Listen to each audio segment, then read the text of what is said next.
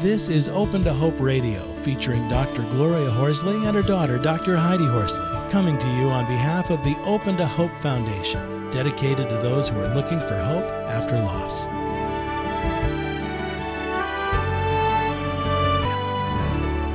Welcome to the Open to Hope show in partnership with the Compassionate Friends. I'm your host, Dr. Heidi Horsley, with my co host and mother, Dr. Gloria Horsley. Hi, Mom. Hi, Heidi. Well, we've got a great guest today, a couple of great guests. We just uh, met Stefan, but we have our friend Jill who's going to be on the show, and you're going to be introducing them in a minute. But I want to say our topic today is dealing with the death of a parent.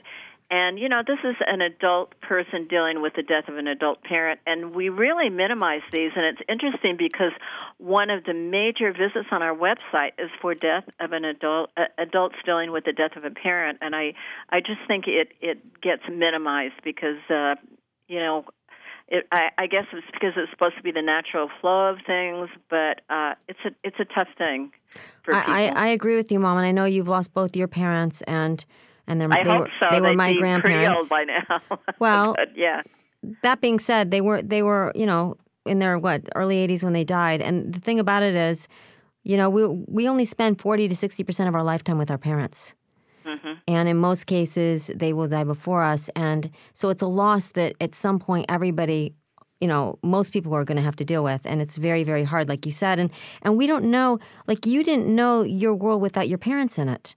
You know, I don't know my world without my parents. And certainly our, our guest today, who's a dear friend of mine, Jill, didn't know her world without her dad in it. So it is a really significant and difficult loss. absolutely.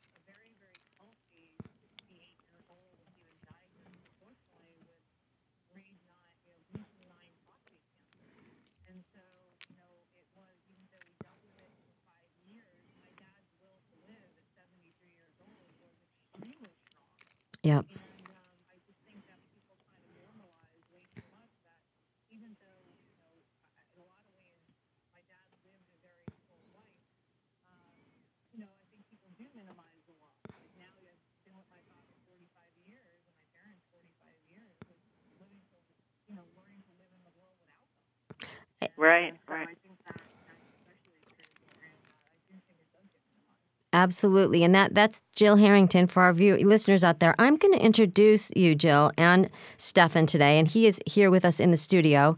He is a music therapist who is going to sing for us and who was at Jill's dad's bedside as he died. Um, so let me let me do that, and then we'll we'll keep talking about this very important talk, topic. As uh, my mom and Jill said, we are going to be talking about dealing with the death of a parent today. And Dr. Jill Harrington is a counselor and a researcher with over 16 years in the field of social work who recently helped care for her father through his end of life. She and her family received music therapy as part of their hospice care. Stefan Benkowski, who is here today with me in the studio, is pursuing a master's in music therapy through Colorado State University. He is a certified music therapist for Calvary Hospice and serves patients and families in all boroughs of New York City. Welcome to the show, Jill and Stefan. Thank, Thank you, Heidi. It's great to have you guys on today. Um, as we said, an important topic. And uh, Jill, you know, when you lose a dad, uh, wow, that's a lot. I mean, I just think of myself now, even sitting on your dad's knee as a little kid and all that kind of thing. It's really tough, huh? It, it is. I mean, and, and my um, it, it, for us, you know, it was um, my father when he he fought prostate cancer pretty valiantly for five years. I mean, I'm so grateful to the folks at Memorial Sloan Kettering Hospital and um, his doctors there. And my dad had a very, very strong will to live, and he really didn't get debilitated with his cancer until about eight weeks before he actually died. Wow. And even though I'd been a social worker um, who worked with dying patients in a bone marrow transplant unit, it's very different when it's your own parent. Um, Mhm. You know, and any healthcare professional, I think, can say that that you do in some ways get close to your patients, and you know, but there's a certain kind of professional. Um, you know, you don't share a common life with people that you treat, and so for us, it was my dad came home. Um, you know, once he was diagnosed with pneumonia and then he came home, we kind of knew in those last six weeks that it was time to call hospice, which, you know, so grateful to the folks at Calvary. My grandfather had died there of lung cancer in the Bronx in the 1970s, and I was so glad to connect with a friend who worked up there and said they had home hospice care because that was his wish was really to he had the support of his family and um, we wanted to take care of him it is a monumental task for a family to take care of Oh, Jill, I like member. that. I like that you say that it's a monumental task because uh, sometimes it can get a little bit like, oh, you know, you take them home and hospice is there, and but it's hard. It's hard. Well, well, and I'm thinking of Jill's dad. I mean, he was one of New York's finest. I mean, he was a former FDNY. I mean, once an FDNY, always one and and he was a real New Yorker, and he was tough, and he was independent, and he was used to taking care of other people. Yes, which you know, I mean, and Gloria, Gloria and Heidi, it is. I mean, forty-three percent of Americans now die on home hospice care, and it is wonderful if you're able to really deal with it as a family. I mean, uh, you don't necessarily get skilled nursing. Um, they will evaluate you, so it may be four hours to eight hours of, of skilled nursing care a day. But when you have a patient who needs round the clock care, who needs dressing changes, and you know, who's also starting to lose oxygen to their brain, and they're slowly, you're slowly start. My dad died very slowly. He was also extraordinarily healthy, and he was a fighter. He had been in the Navy. He was a Golden Gloves boxer. He was wow. a New York City fireman. He was a runner. You know, so he was a really he he had he was a very strong guy, and he had an extremely, um, you know, again strong will to live. And so his death process was very very very slow. So it was very difficult because you know he went through night terrors, and we kind of watched him die. The dying process is not really for the faint at heart, especially mm-hmm. with someone you really care about and you deeply love. Um, so the family's kind of all grieving together. Um, mm-hmm. you're, you're, you're going through this anticipatory grief process, and there's a lot of anxiety. Um, and I think that's kind of where like music therapy comes in. You know, Calvary provided a great um, um, services, um, you know, comp, you know, integrative services between nursing care and social work care and pastoral care. And when I got the call from Stefan, who was the music therapist, at first, you know, being a social worker and working with people end of life and also working with the bereaved my life, at first I was a little resistant because there was so much just going on in the household, you know, with people coming in and out and you know, your anxiety is pretty high because you don't know when the person's going to die. So you're kind of doing round the clock care and you don't want to really leave them for a moment. And there's people kind of coming in and, in and out of your house. And we didn't know necessarily how he would react because he was in between this world and the next. So um, when Stefan called, the first time he called, um, he was just so patient and explained what he did as a music therapist. And I said to him, you know, let us get through the first day or two and maybe give us a call back. And Let me hear what, Stefan, I want to hear yeah. what you said to Joe. What do you do as a music therapist? She said. Sure. Well, uh, just kind of going back to what she mentioned about uh, how chaotic the, this experience can be. It, you know, like she said, there's a lot going on, and often a lot of it revolves around kind of the, the clinical work and um, the care and everything's very uh, regimented and everybody's worried about the medical aspect of it.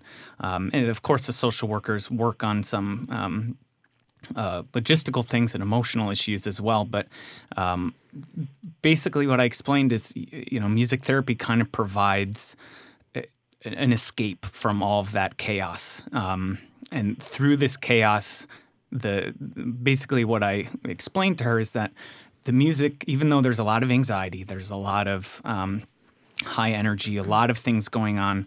The music brings down that energy, and um, the music is played in a way that is very calming and relaxing, using a lot of different techniques. And so, not just kind of the music itself is very relaxing and calming, but it's specifically chosen um, for reasons to um, promote some conversation within the family, promote a lot of life review, bringing back a lot of memories, sharing stories. And so, it's kind of a, a way of honoring and culminating um, the patient's life. And so I just kind of explained I'm I'm always aware of exactly where the patients are, and that's what that's kind of the key to music therapy is you always meet the patients where they're at, and because some patients you can tell it's very high anxiety, high energy, and they need something very calming. Mm-hmm. Others they might be more isolated, more more bored, and then in that case, you know, you might want to provide something a little more stimulating. So it's it's very individualized. So when I was talking to Jill, you know, I I just explained, you know, I'll just be there as a calming presence, very supportive, and whatever you need in the moment is is what I'm there for. Whatever I can do to to help is what I what I provide. Wow. And and how much were you there with the family? I know you were there when he died, right? I, I wasn't. I wasn't present uh, for the death, but I was. You know, I I, I saw him. I, I probably about three or four times, I would say. Do you remember exactly, yeah, Jill? About the fourth time was the day he actually, you came in about 10, 11 o'clock in the morning. Mm-hmm. He died at 9 o'clock that night. Wow. Yes, yes. And um, he was like, he was dying. It mm-hmm. was just a matter of time. But um, he wasn't really conscious at that point. But, you know, you never know what's going on inside somebody exactly. while they're dying doesn't mean they're not present. Exactly. And, and Jill, is that when Stefan uh, played "Here Comes the Sun"? He did. He did. I he did love a lot that. of.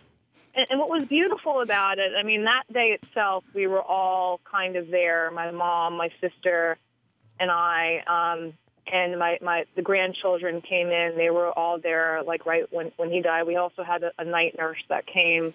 Um, but the the couple of visits before, what was really beautiful about it is the first visit you were there, my, my father has one surviving sibling, and my uncle was there at the time, and my sister and mom. I was out, I think, running some errands, probably doing the things you need to do as a family, grocery shop, all the practical stuff. And it was really beautiful for my uncle because Stefan played some music, I think, um, that, and my father was conscious at the time. Uh, it was it was very, in a way, healing for my uncle because you played some music that he and my dad kind of shared together. Mm-hmm. And is that when he played Danny Boy? He did. That was the first Danny Boy. So my, my grandfather was from Ireland, and um, all our relatives on my dad's side still live there. And that was a, str- a song that my grandfather loved and had a strong connection with his his children. And so my dad absolutely had an affinity for that song, and I so did my uncle, and I he sang it for the first time to kind of bring them. It was it was it was a co-joining moment, like a really strong moment for my uncle and my father. I know at least when my father was conscious, he talked about how how much that really meant to him for you to sing that song, wow. Stefan. I'm Thank wondering, you. Mom, if we should have Stefan sing it now. I think it's an excellent idea. sure.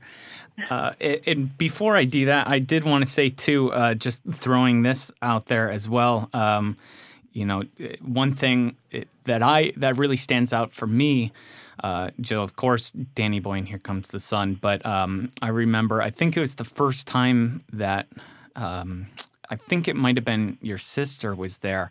Um, mm-hmm. And, you know, one thing that we do in music therapy is, you know, just try to capture the, the essence of the person in a song, in music, and kind of play that, you know, like I said, to honor. And I remember we, um, talking to uh, to the, your family about his, his, his bike riding as well, and I remember doing uh, "Rambling Man" by the yeah. Allman Brothers, yeah. and uh, so that for me that was the song that really resonated of, of who he was, because like how you explained before that he was you know he was such a fighter and um, you know that that song's I, I feel really um, at least in my limited interaction with him, you know, uh, really kind of represented who he was. But I think Stefan played like a myriad of songs that all what was beautiful about. And again, I'll be the first to say that here I was, I'm a professional social worker, built in death and dying, but now I had to kind of put that hat aside and be the daughter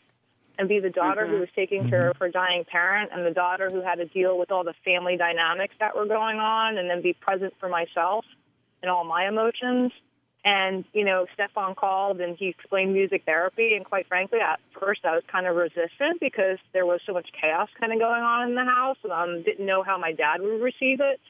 and then finally, Stefan was very patient, and you know he checked back and when he called and, and, and he came and he made the first visit, my father just absolutely like from what I heard, he just kind of lit up the room because you played songs on your visits that kind of tied all our lives together. So there's this, all Right. this sadness because you're watching, you know, the loss of your shared life together and you're, you know, experiencing all this anticipatory grief, you mm-hmm. know, waiting for that moment to die. You know you're that this person you love very much is going to die and a piece of your life is dying and your family and your history. But the beautiful thing with music was there were songs that Stefan played that were each a part of us. Like, you know, Rambling Man, my dad was a, a motorcycle rider and he loved riding motorcycles and you know, he played that and, and, and he also loved Bob Marley. So he played some Bob Marley songs for him, but he also played songs that, that we would sing with him too. And I think um, you like to tie when he was dying that day. You said, you know, I always like kind of of playing a song that is a bit more hopeful for that kind of passage, that transformation that we may all go through. And that was "Here Comes the Sun." But Danny Boy, I, I'm really excited to hear it um, because it was a song that was so meaningful. It really is a song sort of about you know the the Irish American experience, and it was something that was very very important to my dad. And um, I'd love to just hear you sing it again. It was it was so healing for all of us. All right. So let's hear it. It sounds wonderful. Absolutely, and I did. Um, I was uh, honored to come and, and play this at his his funeral as well, and it was um, a beautiful service. So, all right, here we go.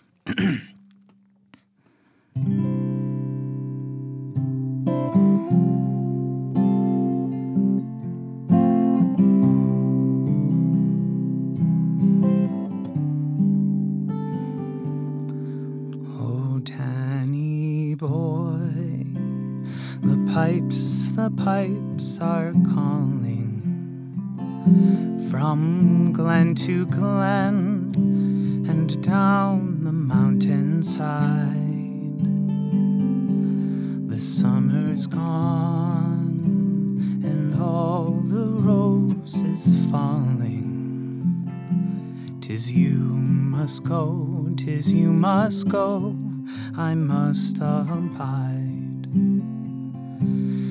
Come ye back when summer's in the meadow, or when the valley's hushed and white with snow. Tis I'll be there in sunshine or in shadow.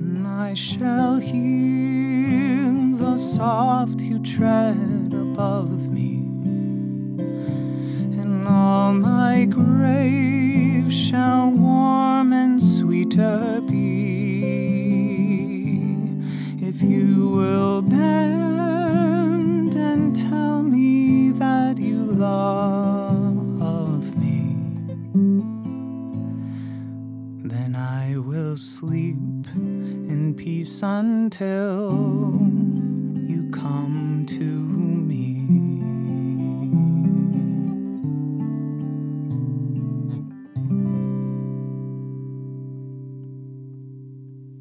Oh wow, that's beautiful. I have tears in my eyes. I can just see at the funeral all the.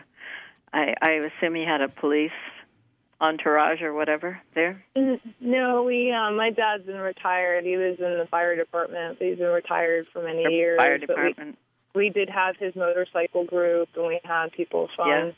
you know his fire department so it was um and just our family. I mean, it's um, Danny Boy is just it's ingrained in our, our family, and, and it's the you know song of the sort of the Irish experience Yeah. of loss, and and you know, it's also a story of a song of love, and we wanted my dad to know that in his final days and final hours, the one thing that he was surrounded by was love, and um, you know, people have used music and song to comfort one another, you know, from time immemorial, but you know, to almost lullaby him to the next world and to know he was loved was the last message we all wanted him to know. I, I like that, Jill, because that was so beautiful here in the studio. And, and I like how you said to almost lullaby him into the next world because it felt like that as Stefan was singing that I could kind of just visualize your dad kind of moving into the next world.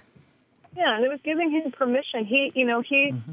he did not. The nurses were like, "Wow, he hasn't eaten in like three weeks." You know, he did not want to die, mm-hmm. and he did not. You know, some people say that, you know, just give people permission to go, and in a way, it, it just gave him permission to do whatever he needed to do, whether it was to fight until his last dying breath. But he knew that we were there by his side, and he knew that he was loved and that song is about loss and love. But it was, um, you know, it was uh, very, very powerful. What music therapy also did for us during this very chaotic experience was it made us all slow down and stop and be together as a family because, you know, there, we were all doing different things to keep everything going. You know, Yeah. We were. My mom was not well either, and um, you know, so we were helping take care of her. One of us was cooking, one of us was cleaning, one of us was taking care of kids, one of us was taking care of dad. So when Stefan was there and we knew he'd be there, it gave us the opportunity to all join together and to be, you know, there to kind of a healing power of music. And these are memories we're all going to have in a very positive way. And, you know, Stefan himself, I think it takes a very special person to do what he does. I, I don't think that's just something someone can, I think it's a gift in a way, and it takes a very special person to have, to sit with the dying, to sit with their family, the strong, powerful emotions that go along with that. And um, he was so good, like with my father. Um, everybody from hospice was, you know, giving him the dignity and addressing him by his name and always talking to him. And, and you know, when he sang, he sang to my dad, and to the whole family, but he would talk to my dad and made sure that that respecting the fact that even though he was dying, that he was still present in this world. So, Well- um, Now, yeah. Now, Jill, I wanted to ask you if I'm listening to the show, um, do you have any recommendations that you and Stefan too about um, how soon I should get into hospice or how I should get in touch with them by my family member or, you know, Stefan, do you have any thoughts about that? Um, about when people should come in and how you get them to. I mean, it can be difficult because I know uh, don't you have to sign something that you um, that you're going to die within six months or something to get in. So I know it can be touchy. Your dad waited till you know the end. But do you have any thoughts or advice for us? Sure. Yeah. Oh, go ahead. I could I could address that both personally and professionally, having worked on both sides. But you go ahead, Stefan. Um, yeah, you know, it's um, uh, it, it, you want to get in as as soon as you can, of course, because it, it gives it gives the patient and family time uh, for this culminating process and to kind of go over the life, um, and you know that way it's it's less chaotic when they do come on service, and uh, then that way, you know, it's we can do a lot of things anticipating what's going to happen, and we can follow them over a period of time, and you know, it's something that is. Um, Something going on in hospice right now as as palliative care programs um, become more and more uh, extensive in in the hospitals. Um, hospitals are tending to keep keep patients longer because their palliative programs are so much better. So they're able to ma- manage symptoms and things like that a lot longer. And so, you know, hospice from our side in hospice, we're seeing referrals uh, coming on later and later. Um, but ultimately, it's always it's always the physician's um, decision. They have to make the determination that they're hospice appropriate. Um, uh, someone has to sign off on it, and uh, as in terms of physician, and then the hospice will make their own um, their own evaluation. So, but I don't know what else yeah, you wanted to touch base on there, Jill. Well, I mean, professionally speaking, having you know had the talk with patients who have been dying of cancer on hospice, it, it you know a doctor has to basically say that a person has at least a six month prognosis. So that's that's the one criteria all hospice kind of evaluates yeah. for. Whether that patient and the family, first of all, whether the patient and the family can can be appropriate for hospice, like Stefan, you know, talked about. Um, you know, there is this kind of myth out there that if someone is on home hospice, that hospice comes in and takes care of everything, and that's not the case.